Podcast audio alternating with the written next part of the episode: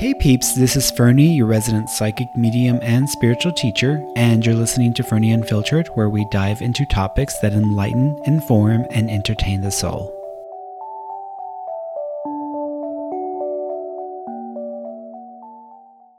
So let's talk about the way we grew up because, you know, we didn't grow up together. We grew up separate, you know, and even though like I I was with you what when you were like two or three, and then after that, you know, mommy got sick, and then they you went to go live with Theo and and then I went to I was put with grandpa. Karina was sent off to God knows where, you know, and then after that, when mom came out of the hospital, I was put back with mom. So you stayed living with Theo and Thea, and they love the shit out of you. I mean, they like got you everything, you know. And I think that's one thing that that's one of the reasons why I didn't like you so much when you were a kid because I felt like you were this spoiled brat, and you always had everything you wanted, and you were like, "Mommy, mommy, I want that toy," you know. And they're like, "Okay, you'll get it," and I'm like, "Bitch, like I I could barely get one toy. You're like, you know, all these toys. So you know, you get all these toys." And and then for a while we were living like right next door to each other. We, you know because mommy and i were living with with the in the house next door and you were in that other house. And so we would get to play together. And every now and then karina would you know come around or whatever. But um, after that you know that after that change that's when everything started to kind of go in another direction. And mom and i we moved out. We went ahead uh, we were actually living with karina and theo eddie for a while. But you stayed with theo and thea. And then at that time he was sick. He had cancer and so you were having to deal with how old was that? How old were you when Theo got sick? Jeez, I think I was like between eight and ten. Okay. Yeah, because you were still pretty young. I mean, I remember like you like did well. First of all, when they told you that he had cancer, when they like t- t- gave you that information, did you even comprehend what that was?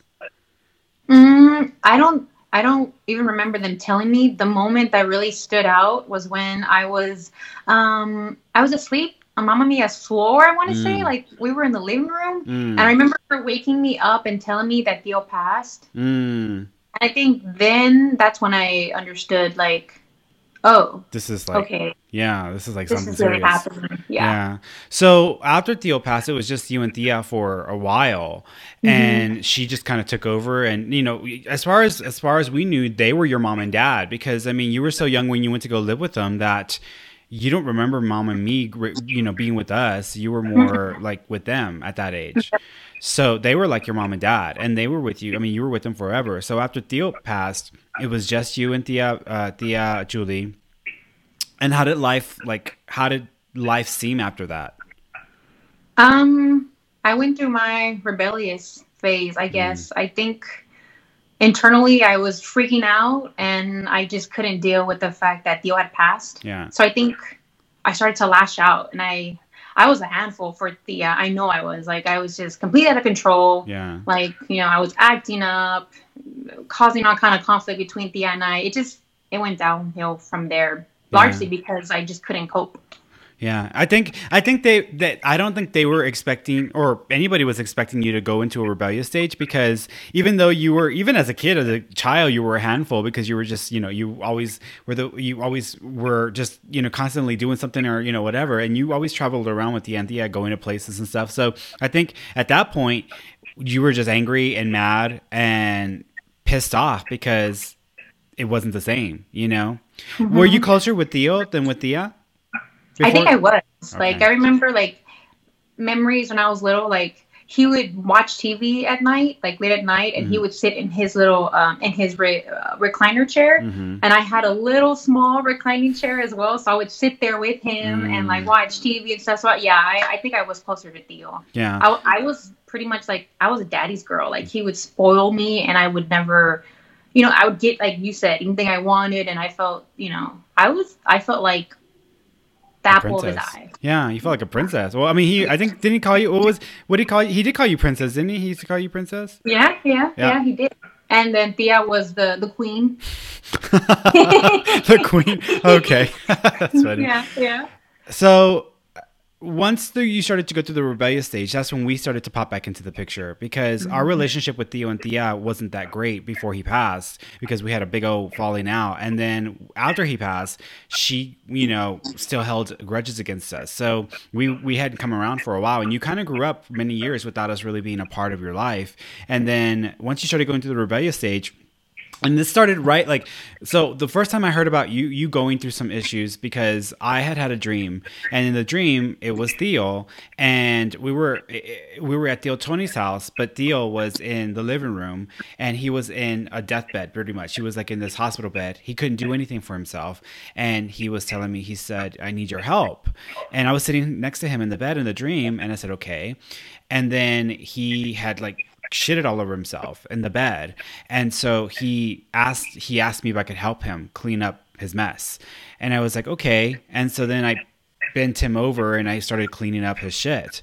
And so when he was talking to me, I felt like he was talking to me about you in the dream because even though he was talking about, you know, he was showing me I needed to clean up my shit, I was like, okay. So when I woke up, I didn't understand fully because I kept thinking about you when he was telling me that in the dream, but it, it didn't register. And then a week later, that's when Thea Julie called us and called mom and said that she was struggling with you and that she didn't know how to deal with what was going on and that you were dating like a gang member and you were starting to like experiment and you were starting to like your grades were going to hell and all this thing was happening. And I was in shock. And I I didn't understand that because, you know, you were always this like, you know, princess who had everything and who always did the good grades and got straight A's. You went to private school and all this other stuff. So it, it didn't make any sense for me why you would be that way when it was so easy for you. So I was like, okay. So then you she she didn't make it seem like she wanted you to come live with us. She just made it seem like she wanted us to help her. And so we were like, okay. And so I I told her I think it would be a good idea for you to come and stay with us or just to come and be with us for a little while because you had never really struggled or had gone through a lot of struggle in your life. And, um, you, I don't think, I think that having it easy made it easy for you to just not give a damn about anything you were doing because everything was just solid or stable in, in that way. And I think she agreed with, with us. And so, but we were just going to, you were just going to come stay for like a few days, you know? So when you came to stay with us, you know, then it turns out that Thea kicks you out and like she just like comes with a bag of a trash bag of clothes and just drops it off and at that point that's your new reality and that's the mm-hmm. shit that you have to deal with so like at that point the rug was pulled out from underneath you and your life is like completely 100% changed at that moment. That's huge because not everybody would be able to go through something like that and be like, "Well, here I am, bitches. I have a master's degree." You know, like who who's gonna be who's gonna have like their life be like okay, like even with all that support and stuff, and all of a sudden shit just gets changed. So, what did that? What was that part like going through that experience of just having that? I mean, I'm I'm sure you probably felt betrayed by her just because you know you trusted her to take care of you to be your mom. I mean, essentially, she was mom for you. Mm-hmm. I felt like um, that moment, that was when the whole rejection started building into my mm. personality. Like, um, I felt like, in a sense, Theo was gone. I felt like that environment was perfect. My life was perfect, and I had like this perfect dad, yeah, this yeah. perfect mom, and I felt like once Theo passed, it was kind of in a way that he just turned his back on me. It wasn't his fault, of course, right. and he, it's, it's nothing that anyone could have controlled. But in a sense, I felt like life had like turned its back on me. So then when when Thea was like, you know what, I can't deal with her shit anymore, right? And and she, you know, kicked me out. You know, mm-hmm. um, I it, it felt like you know, wow, like this person turned their back on me. Now this person's turning their back on me. Like, am I that bad? Like, right. you know, like mm-hmm. it was a 360, and then coming to live with you and mom it was a change in environment. It was a change in my emotional state. I felt like reality hit me then and there. Like, this is life. This is, you know, you're either going to sink or swim. And mm. I felt like at that moment, probably for that first year of being with you mm. and mom, that was tough. Like, mm-hmm. I remember skipping school and smoking and doing all these things I wasn't supposed to. Early mm. sex. Like, it was just, I was a hot mess. And I remember I remember you talking to me and telling me like, I'm not Thea, I'm not gonna try to control you. And I remember you saying, you're gonna learn by trial and error. If you want to go get yourself pregnant, blah blah blah blah, and do all this stuff, then that's on you. You're gonna have to dig yourself out of it. Mm. Like I remember you telling me that, and I remember thinking, oh my god, he's giving me the freedom to do whatever I want mm. to, you know, go test around and you know, basically just make errors mm-hmm. and in a sense that was scary because i never had that freedom like Thea would always try to control me and you know, very strict, you know, mm-hmm. strict rules growing up. And I felt like here I am given the opportunity to do whatever the heck I want to do. Mm-hmm. It was scary, but not only that, I felt like that was the best approach, you know, like mm.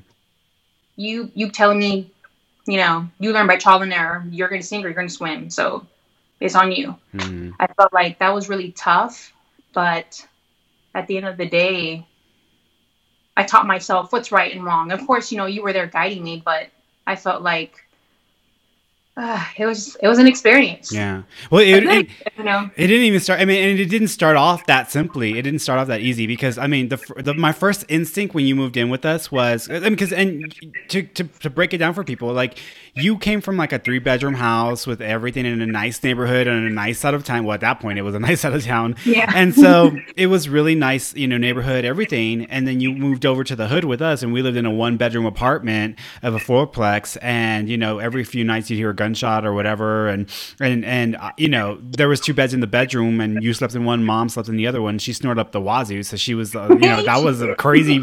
and I slept in the living room, and so you went from like this really nice lifestyle to this all of a sudden you're in the hood you know with us. And you know we have foil on the windows because it keeps the it keeps the heat out you know? So yeah. we only had one ac unit. So because you, you can't pay all those bills. And my first instinct when you moved in with us was like fix her. Fix her like fix her because if you don't fix her, she's gonna like completely like everything's gonna end. So my first instinct was to tell you, you can't do this, you can't do that, you can't do this. And I started, I put you on a curfew. I told you you had to break up with that guy in San Antonio. Like I was going at you that way because everybody was telling me like you need to like be tough with her. You need to tough love her because if you don't tough love her, she's gonna go off get pregnant and then she's gonna be you know a disaster. And I was like okay, and I tried that approach with you, and you just got like worse, and you were like we were fighting a lot, and you were like pushing back like nobody's business. And I was like, oh shit, this isn't gonna work because this is gonna make me fucking crazy. And then I had a conversation with my my with God and in my head, and I was like, what do I do? Like, how do I handle this? Because I'm I and I was even asking Theo, I'm like, you asked me to help you. You asked me to help with this. Like, what am I supposed to do? And they kept coming back to let her live her life the way she chooses. She must learn on her own don't control her just be her friend. All you can do is be her friend. So just offer her friendship and support whatever she decides to do for herself. But that's it. And at the time i was like that doesn't make any sense. Like how are you going to just let somebody do whatever the hell they want? And then they're going to make the right decision you know?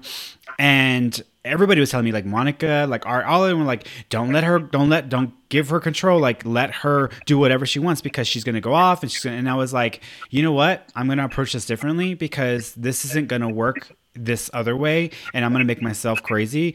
And on top of that, we already had mom to deal with because she was still, you know, more sick then than she was today, but she was still a lot under a lot of medications. And so I had to deal with her bullshit and then you had your stuff going on and all of that was just too much and i was just trying at that time i had just started community college because i was going to go to school and i just it was my first semester and you were like you know every few weekends you were having a breakdown you were crying you felt abandoned you felt rejected like you were going through all of that like aftermath and on top of that i'm over here trying to tell you what to do so i think I had to follow what they were telling me, like just let her do whatever she wants. So, and, and it didn't make sense to me either. But I didn't have anybody telling me what to do, you know, and I think that's where I was like, well, I didn't have nobody telling me how to live my life or what to do. I had to learn the hard way, but I learned and I was able to come out of it. So I'm like, well, let me just give her the same fucking freedom because that's the only way that this might work is to give her the control of her own life. Um, and that worked because you did go on. I mean, it's not like life was easy after that. You still had to go from like a private school to a freaking public school, right? yeah. Yeah. That was a hot mess. Yeah. Yeah. Not only that, but a, pri- a, pri- a public school in the hood, nonetheless. Yeah. You know? And you ain't never been, you know, even even when you all lived on that side of town, you also you were in a nice house, you had your own room and all that other stuff. So it's just a different setup. So, do you feel like do you what do you think helped you through that period in your life as far as like sink or swim? Because you know there were times where i thought you were going to sink and i wasn't sure what was going to happen but you still made it. You still got through that period.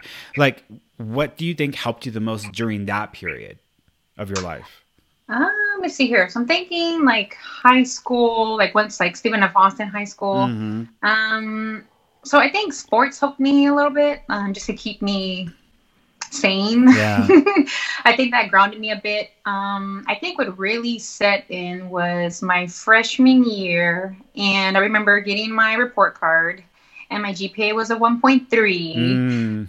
So I think at that moment, I was like, oh my God, like this is bad. This is bad. Yeah. Like, oh my God. And, it wasn't because, you know, I, I wasn't, I, I, I wasn't doing what I, you know, need to do. I was skipping courses and stuff. So I think looking at my GPA, 1.3, mm-hmm. oh my mm-hmm. God, I think that right there scared me a, a bit. Mm-hmm. Like, what, you know, like, where am I going to go from this? You yeah. know, like, so I think that moment there really scared me because I felt like I was like eavesdropping, like the other students were, you know, saying, "Oh, my GPA is this, my GPA is that," and I'm like, "Damn, I look really dumb because yeah. I've been skipping and doing, you know, things I'm not supposed to, and I have a 1.3 GPA. Like yeah. this is embarrassing. It, it, it was embarrassing. Yeah, and you like the kids at school they thought you were white because you didn't look like you know typical hispanic with darker skin or whatever so they would like remember i think you would tell me like they would say stuff in spanish and then i would respond and they would be like yeah, there was some of those instances. I think like in school, I think like e- like high school, even probably through middle school. I think I don't know. I, I felt like I was very I was a loner, and I felt like maybe because of life situation, mm. I just felt like it was easier just to be alone. You know, I have my friends here and there, but I was very much, you know, just trying to be like to myself and stuff. I would still like partake in like, you know, sports and stuff or whatever. But I felt like for the most part, I was a loner and kind of socially awkward. I feel mm. like I'm still mm. socially awkward, but mm-hmm. Yeah, I, I, just I think that was kind of a defense mechanism just to kind of just close off from people. Yeah. Yeah. And then you know, around that time is when mom qualified for Section 8 assistance and she got that. And then you know she'd already been on disability for years because she, you know she's pretty much brain like not woke, like awoke but um, then she got the section 8 housing thing and then we were able to move into a three bedroom apartment. And that was like christmas for us because i remember when we first moved in i was so happy. You were so happy. We were like on the carpet and we are trying to make what was it? Were we trying to make like snow angels on the carpet or whatever? we were okay. we're like, like oh my god. Yeah because i had never lived in anything uh, aside from that house that we lived in right next to y'all for a while. I had never been in a, a, place that nice. And now, you know, when we think about it, it's like well, it's really not that nice, but it was to us at that time because it was a step up from that one bedroom apartment, and we were all going to get our own rooms. You know.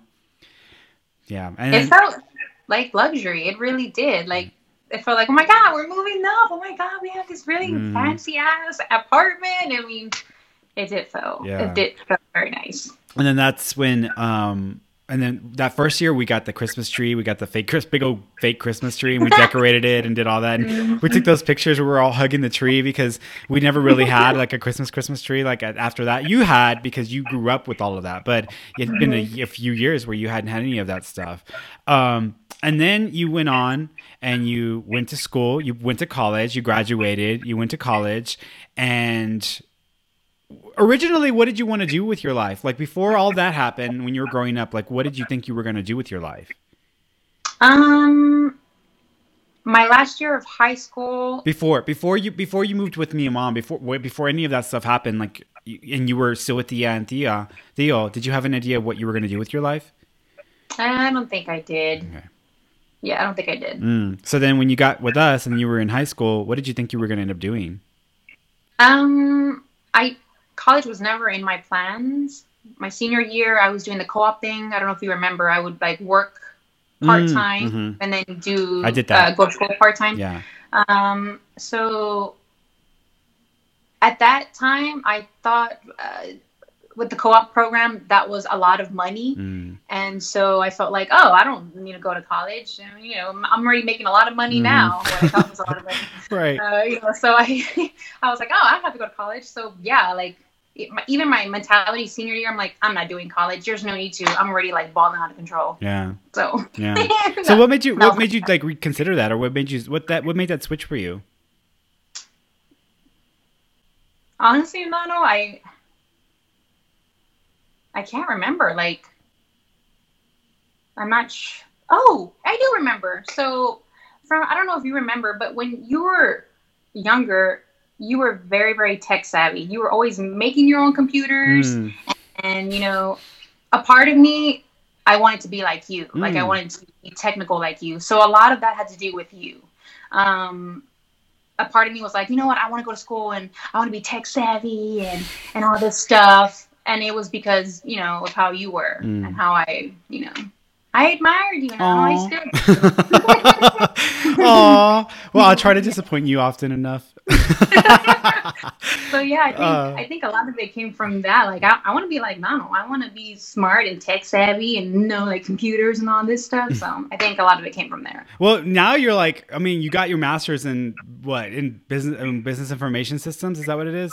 Um, biomedical informatics. Bio, biomedical informatics. So essentially, IT for the medical industry, right? That's what you do. Pretty much. Yeah, and so like you can at this point, like you completely over super, you know, overcome where I was as far as tech because I don't understand computer code. I don't understand all of that other stuff. You do. You're like, hey, let me show you what I do. And then you, I remember you coming home with these damn books and all the codes in the books, and I was like, okay. And then you would ch- type in codes, and I was like, I don't know how to do all that. So you were like totally like over overcoming what wherever I got to because I'm more with the physical tech part of it. You know, I can still do some sort of basic um, software stuff, but it was more like just basic. And you know how to do code. Um, and so, what are you responsible for now? Um, so pretty much, I'm a business systems analyst, mm. and my team that I, the team that I I'm on, we pretty much automate processes. Mm. Um, we implement systems. Right now, we're implementing a really big uh, system. Um, so yeah, we just uh, try to automate stuff that's you know through um, manual workflow. We try to automate as much as possible just to make it easier for business. Mm. What is your favorite part of the job? Like the, with the work that you do now, like what's your favorite part of that? Um, I like that every day it's every day is different. So every day, like now, um, I'm building. I'm doing a lot of building for the system. Mm. So it's a lot of just winging it. You got to learn the system. You got to essentially like break stuff to understand it. Mm. So I hmm. feel every day you have to figure out, well, you know, how is this going to tie into the workflow? How is this going to make the process better? You know, we're going from this application to like an integrated application. How are we going to make all workflows work? Mm. And how are we going to make it easier for the end user? Um, and I feel like troubleshooting, it's fun for me and I enjoy it a lot. And I feel like it keeps me occupied. I feel like I'm part of, you know, the bigger picture, mm. you know. Mm. Um, I like trouble. I like the troubleshooting aspect of it. I think every day is a different day, and there's different challenges that comes along, mm. and it it just keeps it interesting. So, what's the mo- like? What's the part of your job that is still a challenge for you? Or you're still working on building on, as far as like your current understanding or workload? Um, I think the biggest challenge for me um, and I actually mentioned this to my assistant director in our one-on-one session is that I, you know, I tend to be a fly on the wall when it comes to big groups mm. of people and a lot of times i'm like thinking stuff and i'm like i'm thinking questions or i know something and i don't want to say anything because it's just there's you know there's always that idea of well i don't want to sound silly or you know um, so I think the biggest challenge for me now is just learning how to just put myself out there and just say whatever's on my mind. Um, so one of the one of my goals actually for my next annual review is to push myself when it comes to meetings mm. and talk more when it comes to hmm. meetings. Um, so it's been a challenge, and it's it, and it's probably a challenge for me, like on a personal level, like with my um, with my friends um, you know, with Mike's, you know, family mm-hmm. and uh, just like, you know, meeting new people, being around new people. And it, and it, and it may not even be that um, I am, you know, they're new people. They're just, you know, I haven't gotten to that comfort zone yet. And it just takes me a while to open up. So yeah, it's a challenge. That's another thing I admire a lot about you, Fernando, is that, you know, you can I can throw you in a room of people that you have no clue who they are, and probably by, by the end of the night, everybody and their mama wants to be your friend. Right. I really admire that right. about you know because it's something that I struggle with, and I feel like on one on ones, I'm I'm great. I could I will talk your ear off, but when it comes to like you know once you go past that one on one level, yeah. it's like oh my god, I want I want to say something, I want I don't want to you know offend somebody or come off silly, and it's just con it's a constant battle. Yeah. But I'm I'm working on it every day and yeah it's just it just takes it, it's a work in progress. But you know and, and this is what i've been telling you because you've been asking me like what do you do? How do you and how do you do that? And i'm like you act like it's so easy for me to just go in there and do that because i make it look it easy. is, You're so good. But it's like I, it is not that easy like when i show up in, in, in an environment or in an event where there's a lot of people i don't know I can just have random conversations about nothing, which is what I used to do for years at Starbucks. I learned how to have random conversations about nothing. However, how boring is that? Like, how much am I going to get from that experience? And so now, and this is the issue that we had I had with Marvin when we were with my ex when we were together is that whenever we would be around friends, he would just talk about superficial stuff like, you know, hey, you know, how do you do your eyebrows or whatever. I would be like, you know, so what do you want from your life, and do you feel like you're accomplishing, and what do you resent in your life? Like, I would go deep into people's lives because for me if I'm gonna have a conversation with somebody, why have an empty, like useless conversation? I don't want to waste my time on just nothing. I'd rather have mm-hmm. a real deep conversation because I feel like there's something to be gained from that.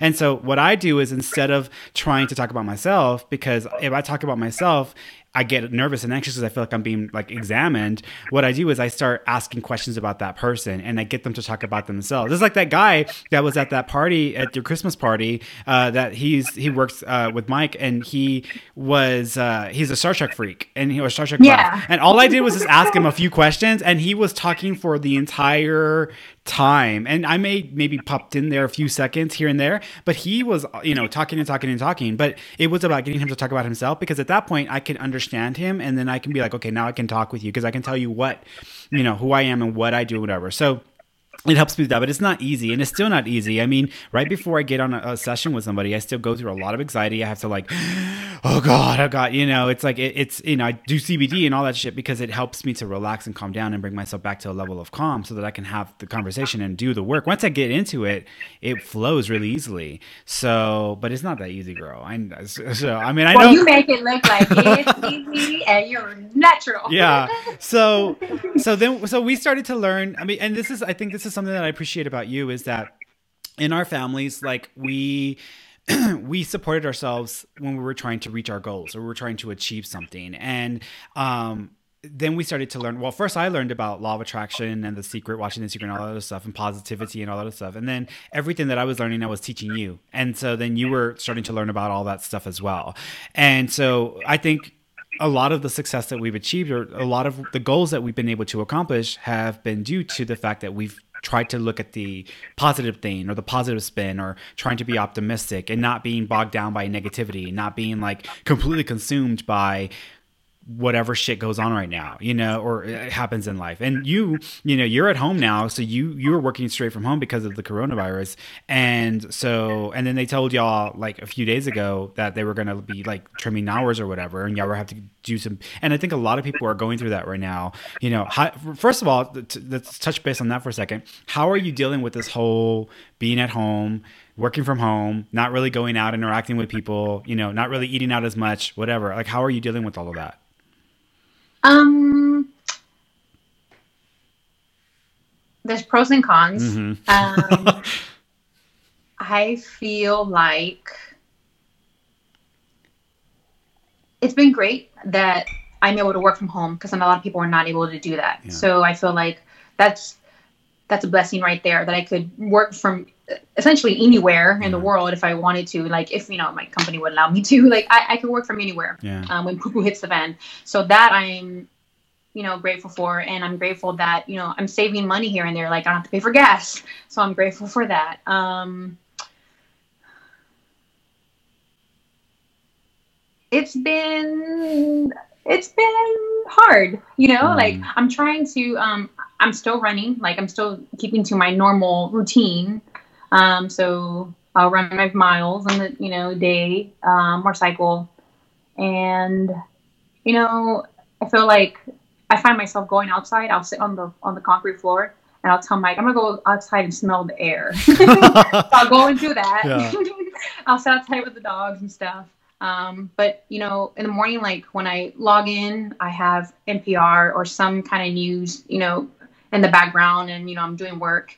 It is scary hearing about you know people being laid, you know, part of a layoff, and it's scary hearing you know people being exposed to coronavirus and the things that you know they're they're going through. And it's it's just scary. And I'm trying to see the positive, but I feel like a lot of people they're going through some really tough times right now. So I feel like me, Being you know, positive. saying, "Oh, you know, I'm stuck at home," wah wah, that's not really right. an issue at all. Yeah. Like I feel like some people are really dealing with some some hard stuff, and I'm grateful for you know where I where I am right now, and I'm grateful that my family is safe, and I'm grateful that you know Mike's family is safe.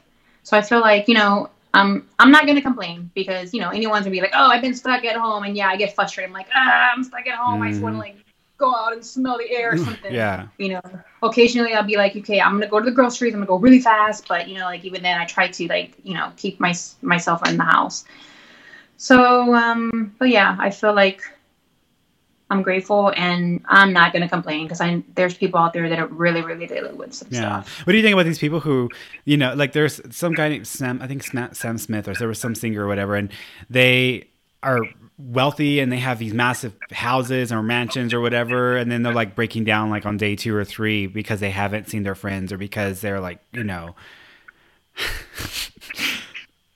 I think that they need to listen to the news and see what people are actually dealing with because it's it sucks. It sucks to hear, you know, people are being laid off, businesses, you know, it's just it's sad and I feel like you know, we're all going to get frustrated. We're all humans, you know, we're everybody's in this situation where, you know, this is the first time for a lot of people. So yeah. I feel like people, you know, we're human. We're going to complain. You know, that that's just the, you know, that's how we are. Yeah. But I feel like whenever you kind of you hear what's going on around you it sets things into perspective of where you are compared to others and you know you just you know it makes you feel grateful. You, so, so, so when I asked you a few minutes ago, and I asked you like, um, like how are you dealing with the whole situation or whatever, immediately you went to starting to talk about the positives, and that's not something that's easy for a lot of people. Just to automatically try to find a positive in whatever it is that they're dealing with, because for some people they can't see anything positive about what's going on right now, and this is a completely overwhelming situation. But you went directly to why are you grateful? Why are you grateful? Like you went to that place. And that that's a skill. And and that's what we've talked about. That's what we've worked on for years with the secret and being positive and trying to focus on what we can control and all that other stuff. That's something that we both really struggled to work through and to develop over years because we know a lot of people who are just they're whiny ginies and they complain or they bitch and moan and they're like never happy. Like they're always upset about something. Every day is a fucking pandemic in their lives because that's how they act and so this is no different for them. For us, it's like, well, you know, you know, like when you ask me, I'm like, well, I kind of been living this way. I've been in self quarantine for over a year now, you know, because we moved out here and I only go out once a. I was only going out once a week to go to the grocery store, but for, for the most part, I was at home, and the only thing we would do was go walking on the trails. But you know, even though we're not doing that right now, but this doesn't matter because I still have a treadmill. Some people don't have a fucking treadmill. You know, I saw uh, this guy on um, Facebook or Instagram, and, and he's like, "Okay, I guess I got to start my new workout routine." And he went up to the sink and he poured soap on the floor, a little bit of water, and then he held onto the sink, and then he started acting like he was on treadmill because his like his feet were slipping, and I was like, oh my god. But you know, it's like some people, you know, and so it's not easy for people to just jump into the positive.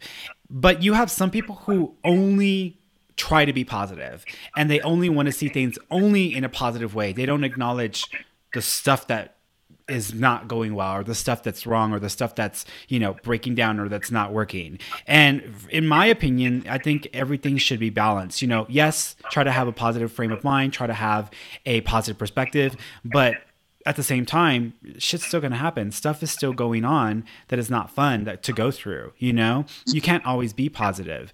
And like how do you feel about that? Because you know, you I know I know a lot of people who are like, be positive, everybody. Every day is a blessing. Every day is a blessing. I'm like, okay, girl, I'm gonna need you to like, I don't know what you're thinking or taking, but I'm gonna need you to stop with all that bullshit. So, how do you feel about that? Like the idea of this toxic, and I call it toxic positivity because that's what it's called.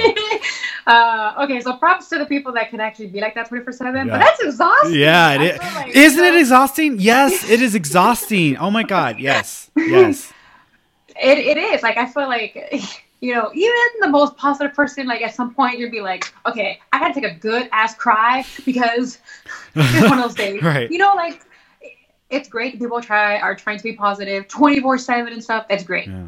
but i feel like at some point I, I think it's okay to cry have a good cry here mm. and there mm. or if you know you just gotta let out let it out because i mean it is exhausting it is exhausting trying to be positive 24 7 and we're human i don't think we're built to just be like happy happy happy happy unicorns yeah. rainbows like we're, we're just not built that way we have emotions and i feel like it's that is very hard. Like even like this past weekend, whenever you know my employer, you know, told us, you know, our hours are gonna be cut.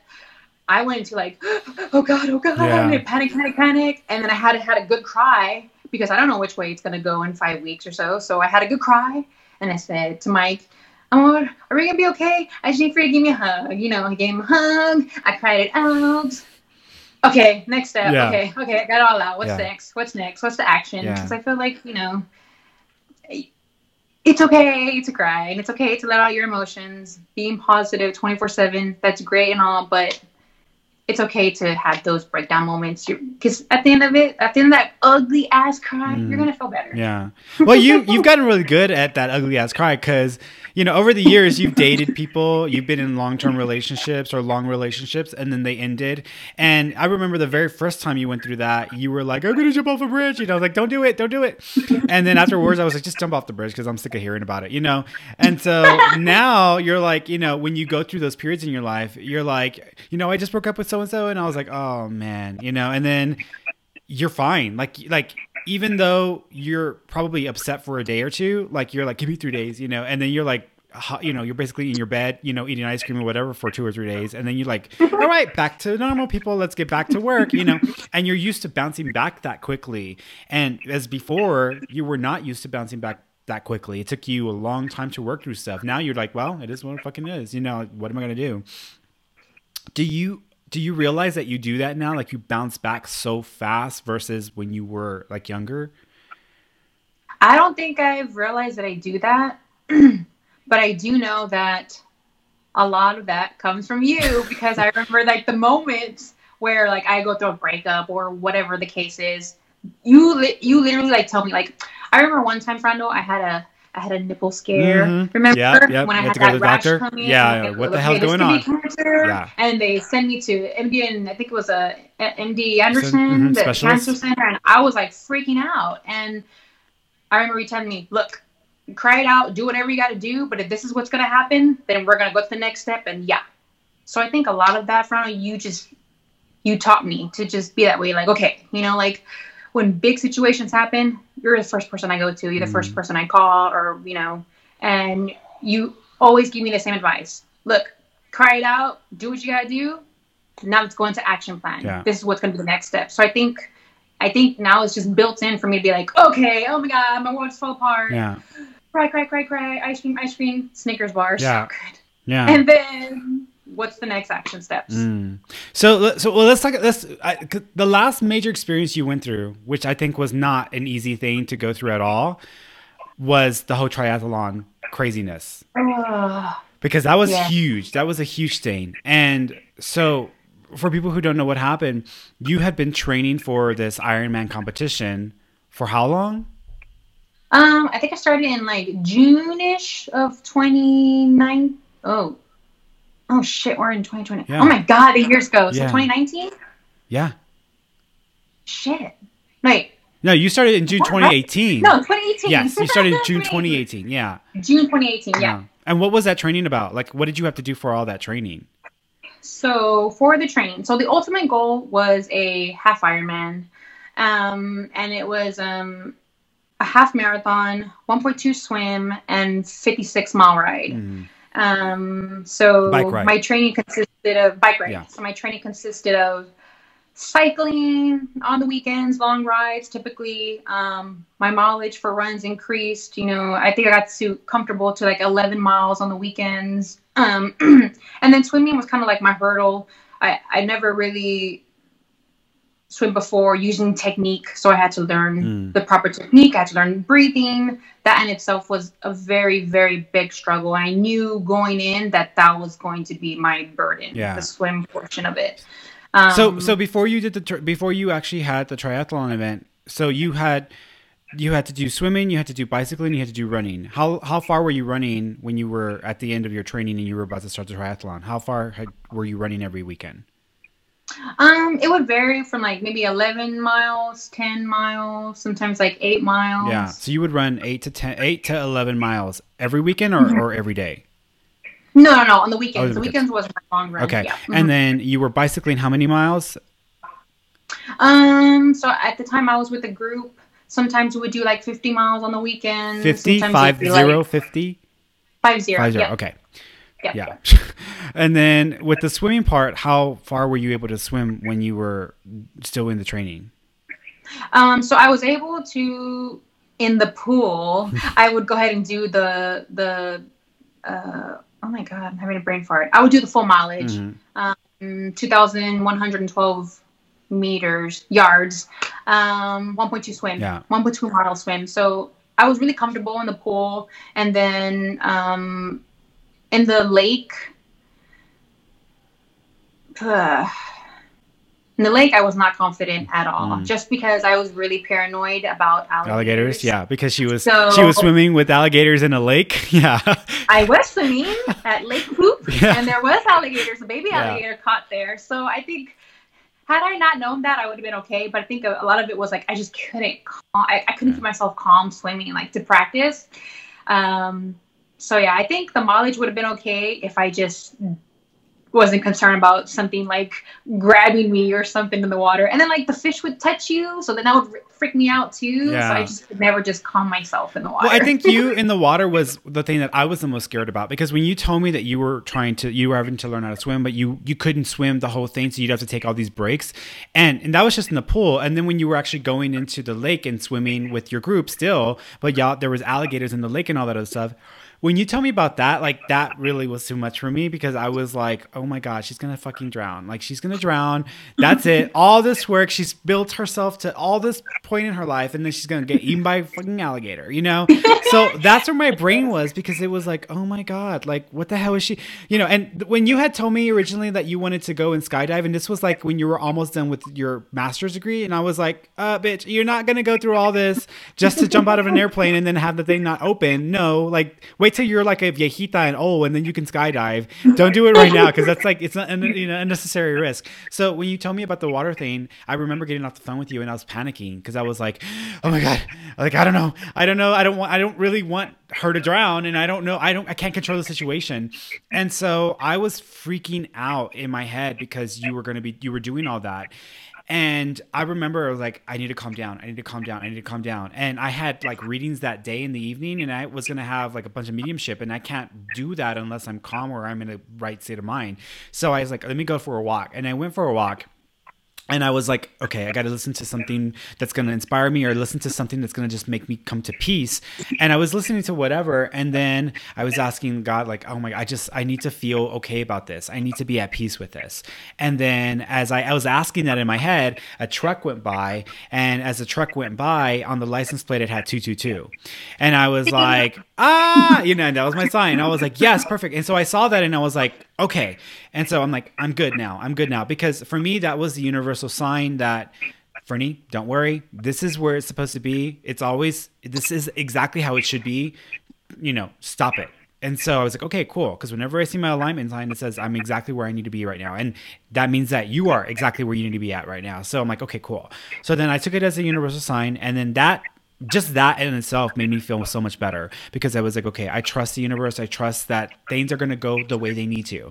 For people who don't understand what that means, because when I say I trust that things are going to go the way they need to, not everything's going to be fine because life is not perfect and shit still happens and stuff happens all the time. And it's not about I'm going to pray or I'm going to get the sign from the universe that it's going to be perfect. It's not that's not what I see it as. I see it as whatever it is, whatever's going on, this is meant to be. You will get through whatever you have to get through, but this is how it's supposed to be. So for me it was basically you may not you may not understand what she's doing but she needs to go through this so let her go through this because this is going to be big for her and i was like okay so i trust that this is where you needed to be in your life right now however it played out and yes that meant the possibility of something happening to you so but i had to trust that this, this is out of my hands at this point. I have to honor that this is how it needs to be.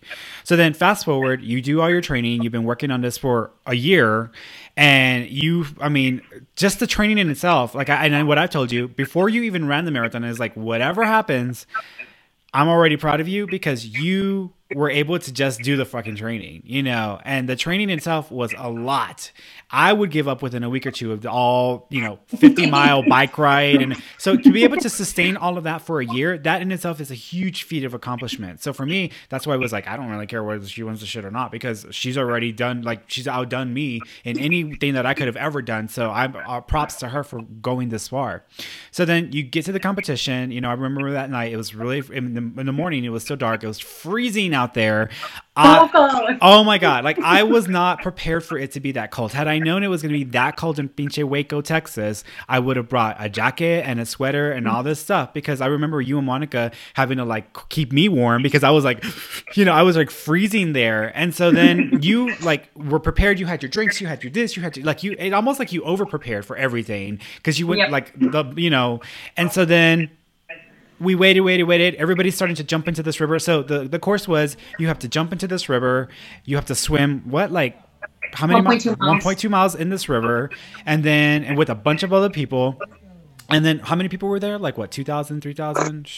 I, I think it, the I think the sign off was like almost close to 4,000. 4,000 people. And so they're all doing the exact same thing. And so you have to get into this river, swim all of that. Once you get to the end point, then you have to jog over to the bike, go get your bike, and then you get on that bike for, and then you take that for how long?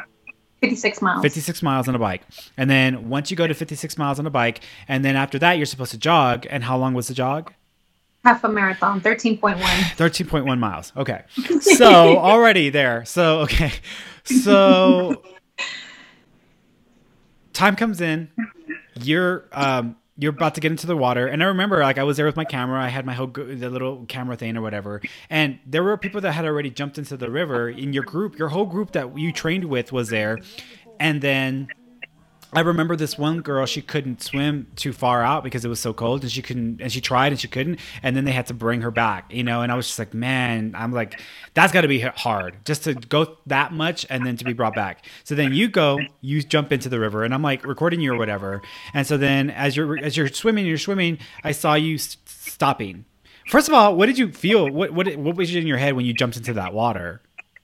Um, so I think the fear was already set. The temperature outside was like 40 and the water temp was 63 yeah. and I felt like it was already set like in my head. Yeah. And seeing the people go before me, before me, before me, like one of the guys that went before me, he was you could tell he just had like a tri body. He was lean and and fit. Mm. So you knew like this wasn't his first rodeo and I remember seeing him jump in and then seeing him come out and I'm thinking to myself, if he looks like that, yeah. he jumps in and he jumps out, I'm screwed. So I think already in my head, I already had it built like I'm mm. not gonna be mm. able to get past the water. I'm not. It's too cold. People are jumping in. People jumping out. Like, I think I was already like mentally freaking out. Yeah. So then you jumped in, and then I jumped in, mm-hmm. and it was instantly like, yeah. like, oh my god. Yeah. So I remember doing this for like the first whatever meters it was just to like kind of like warm up, warm up. And I remember like sticking my head in the water and just thinking like, oh, this is so cold. This is yeah. so cold. Like I I was like, how am I gonna get warmed up? And I was already in the wrong swimsuit. You know, it wasn't even the right swimsuit. I'm like, mm. you know, there's no way I'm gonna warm up. So I think like past the first, I don't know, 100 yards or whatever. I think that's when you saw me stop and then flag the kayak person mm-hmm. and then seeing people like on there and then seeing the guy in front of me you know like i remember like my feet were going like in his direction when i was going onto the kayak and and I was kind of like, I'm sorry, I'm sorry, my legs are touching you. And I remember him saying like, I, am just, I just need to come down. I just need to just, you know, be here yeah. for a moment. I'm like, oh my god, like I'm just like seeing like people freak out, and that was making me freak out, and yeah. I was cold, and mentally, I just couldn't get over the fact that this is cold water and your body's not warming up. Like I, I couldn't get past that mental block. block. Yeah. Yeah. And do and you know all the all the times that you've done the training, had you done it in cold water? It was all like room temp or like mild. No, like I that last week or so, I want to say like I remember one of my friends saying, you know, come out with us. The water's gonna be colder, you know, just in case. And I remember like in the water and thinking, fuck, this is cold. Yeah. Like if this is cold, you know, like, and I, I remember thinking like, you know, this is cold. Oh my god, and I can't warm up. But I remember thinking, oh, good thing Waco's gonna be like warm. I don't have to deal with this shit. Right. You know. Big surprise! It was such a yeah. uh, so I remember Monica and I were walking. Monica, our cousin. So we were walking over because we were going to meet you where the other part was at for you to get out of the water and we saw them pulling you out. And i remember monica was like oh girl no. Oh girl. And she was just like you know and i was like oh shit. And i was like okay this is gonna be a big one. I was like breaking up with an asshole ain't nothing compared to what she's about to feel. So i was like híjole. So i was like okay. So i walked over. You got out of the water. You were walking up to me. And immediately as soon as you walked up to me you broke down and just started crying your eyes out. And I was like, okay. And I felt just as bad for you and just for the situation because I knew how much work you had put into that. And I was just like, not, it, it's not even that you didn't finish it, is that you just stopped so early on in the game.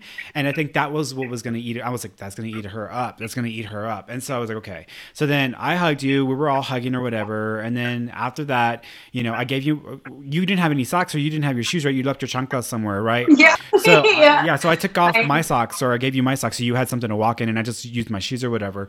And then we walked over, and we went to the jeep and got into the jeep. And then after that, of course, we went to go to Whataburger and got a bunch of stuff at Whataburger. Um, and then we went back to the hotel room. So after that, like you know, some people, for some people, they wouldn't be able to like get past that, or they wouldn't be able to like pick themselves up and say, "Oh shit!" Like, sh-. and you know, to go through all of that, you know, a person's obviously going to feel like I failed or I'm a failure, like I didn't fail that. And, you know, and I know you felt that way because you were talking about that. And in my head, I'm like, this bitch went through all that shit with us growing up. She was able to go to college, to put herself through college, got her master's. She built herself a great career. She's, you know, she just bought her dream vehicle. You know, it's like all these accomplishments in my head. I'm like thinking, like, she's achieved so much. This is like, you know, a little sip of something has nowhere near the amount of accomplishments that you've made in your life and yet this one thing here. So i was like oh god i hope this one thing doesn't you know keep her from trying to move forward or progress herself. So for people who may not know what that was like like what did you have to do to come out of that? Because i mean here you are you're on camera now you're smiling you're like yeah, nah, nah, you know corona i'm here corona's great i'm doing great in corona you know corona's my best friend so for a lot of people, they're like, well, she's still pretty optimistic, or she seems still put together, you know. But going through something like that, that's got to be hard. It's not easy for someone to go through.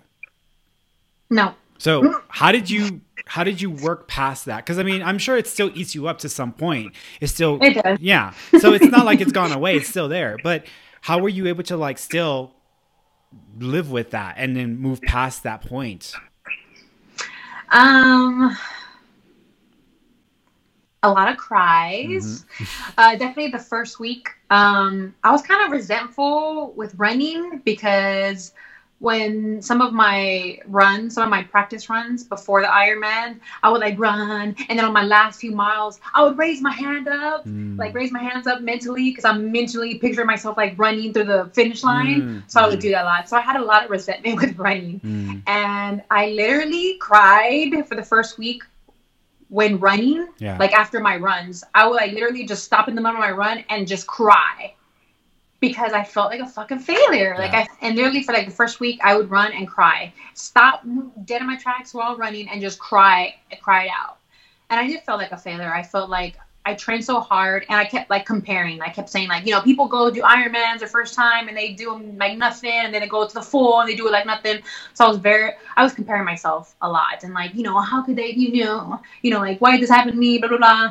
But I think at the end of the day, I just let it go. Mm. And like, I have coworkers who have done like half marathon, I mean half Ironman, full Ironman. They're like, oh, so like they were all like, oh, Irene's gonna come in with the medal and mm. so like having to not, you know, like not having the medal and you know, it just I felt like a fucking failure. But I feel like at the end of the day, I just had to get over it.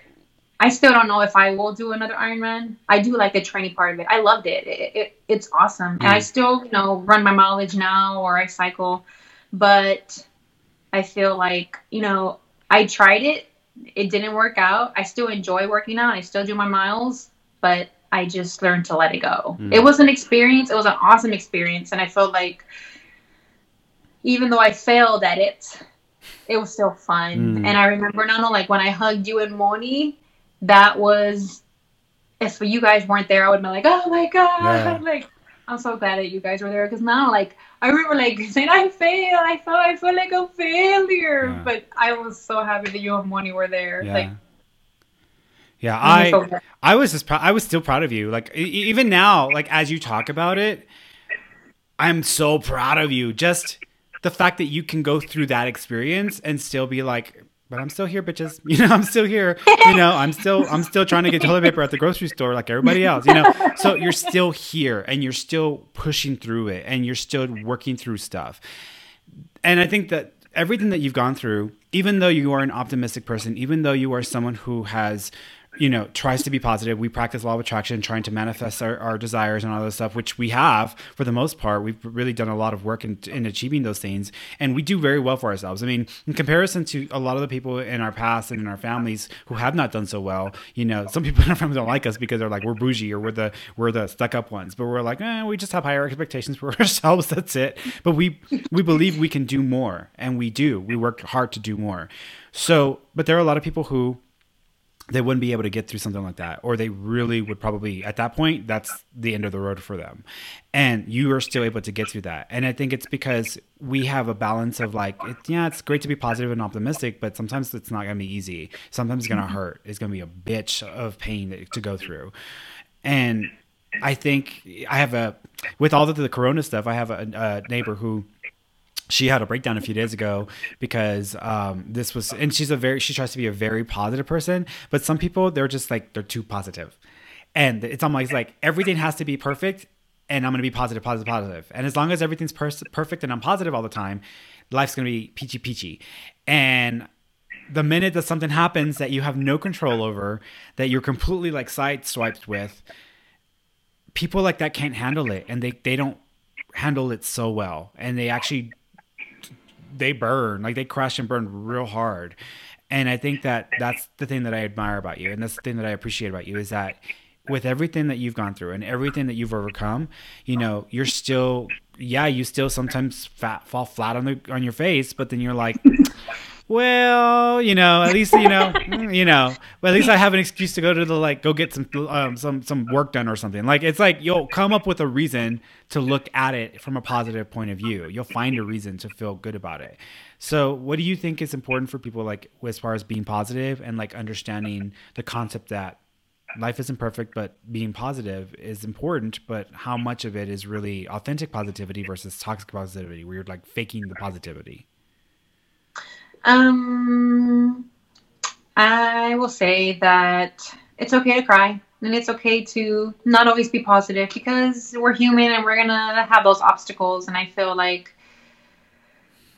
expressing your emotions, ex- expressing how you feel, letting it all out, having a good cry, mm-hmm. it just helps. It just helps make things a little easier. Yeah. Um, and I feel like once you can let go and cry it all out, then you could be like, okay, what's the next thing? Yeah. You know, there's times where, you know, I try to be positive and my cheese will fall off my cracker and I will, you know, you, you could tell I'm having one of those moments or like, oh Lord, are we having one of our crazy moments? Mm.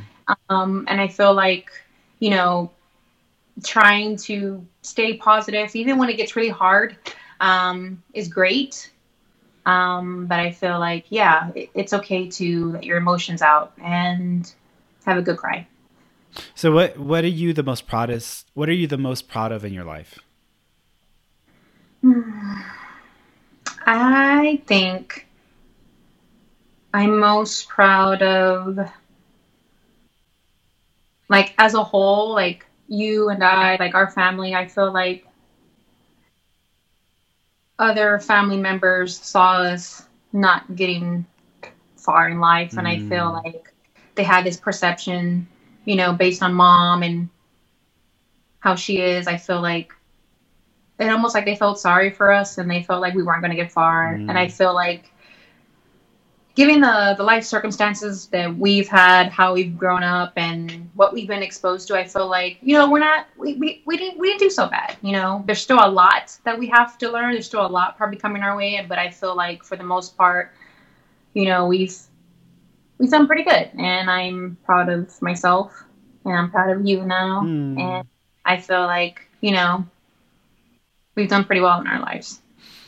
I remember when I, you know, I hadn't seen you. You were like eleven or twelve. I hadn't seen you in years, and so I didn't. I saw you before puberty, so then I suddenly saw you after puberty and you like, blossom into this woman and I was like, this is my sister, y'all. This is my sister. But and at that time it was more like, you know, look how pretty she is. Look how this she is. Look how and so I was like that. And then today it's like, oh yeah, she's pretty. Big, big fucking deal. You know, for me it's more like, but she's super intelligent and like she will like she will like blow your ass away with everything that she's done. And I think today what I'm proud of is the authentic success you are because in, in in everything that you've achieved and done there's so many little wins that it's like there's just no way like even if one thing doesn't work out in your life or you don't achieve one thing that you wanted to achieve the amount of successes that you've had and wins that you've had overshadows anything that you will ever fail at. So, in my opinion, it's like, well, yeah, she's pretty, a big whoop de doo, but she's a, she's an amazing person. You know, no matter what, whether we're having like one of those fights that we tend to have every now and then, and you're like, you know, whatever. But even with all of that, like, I still am so proud of you, and I think that you, if anything, I think one of the things I'm most proud of, proud of in my life is the fact that I got a, a chance to help you be who you are. That's the most. That's one of the most proud things I am of in my life. So I want you to know that. Thank you, Nano. Nano, really quick, I do want to say because I feel like I need to say it. I want to say mad props to all those people who have done successful Ironmans because that's hard. Yeah. So mad props to those people. Yeah. yeah. That's all I got. Cool.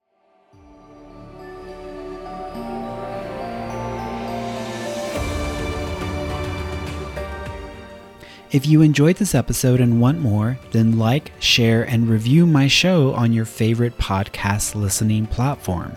You can also follow me on Facebook, Instagram, and check out my website at www.fernandomarone.com for additional content, updates, articles, and more. Till next time, kiddos, and I hope you have yourselves a namaste.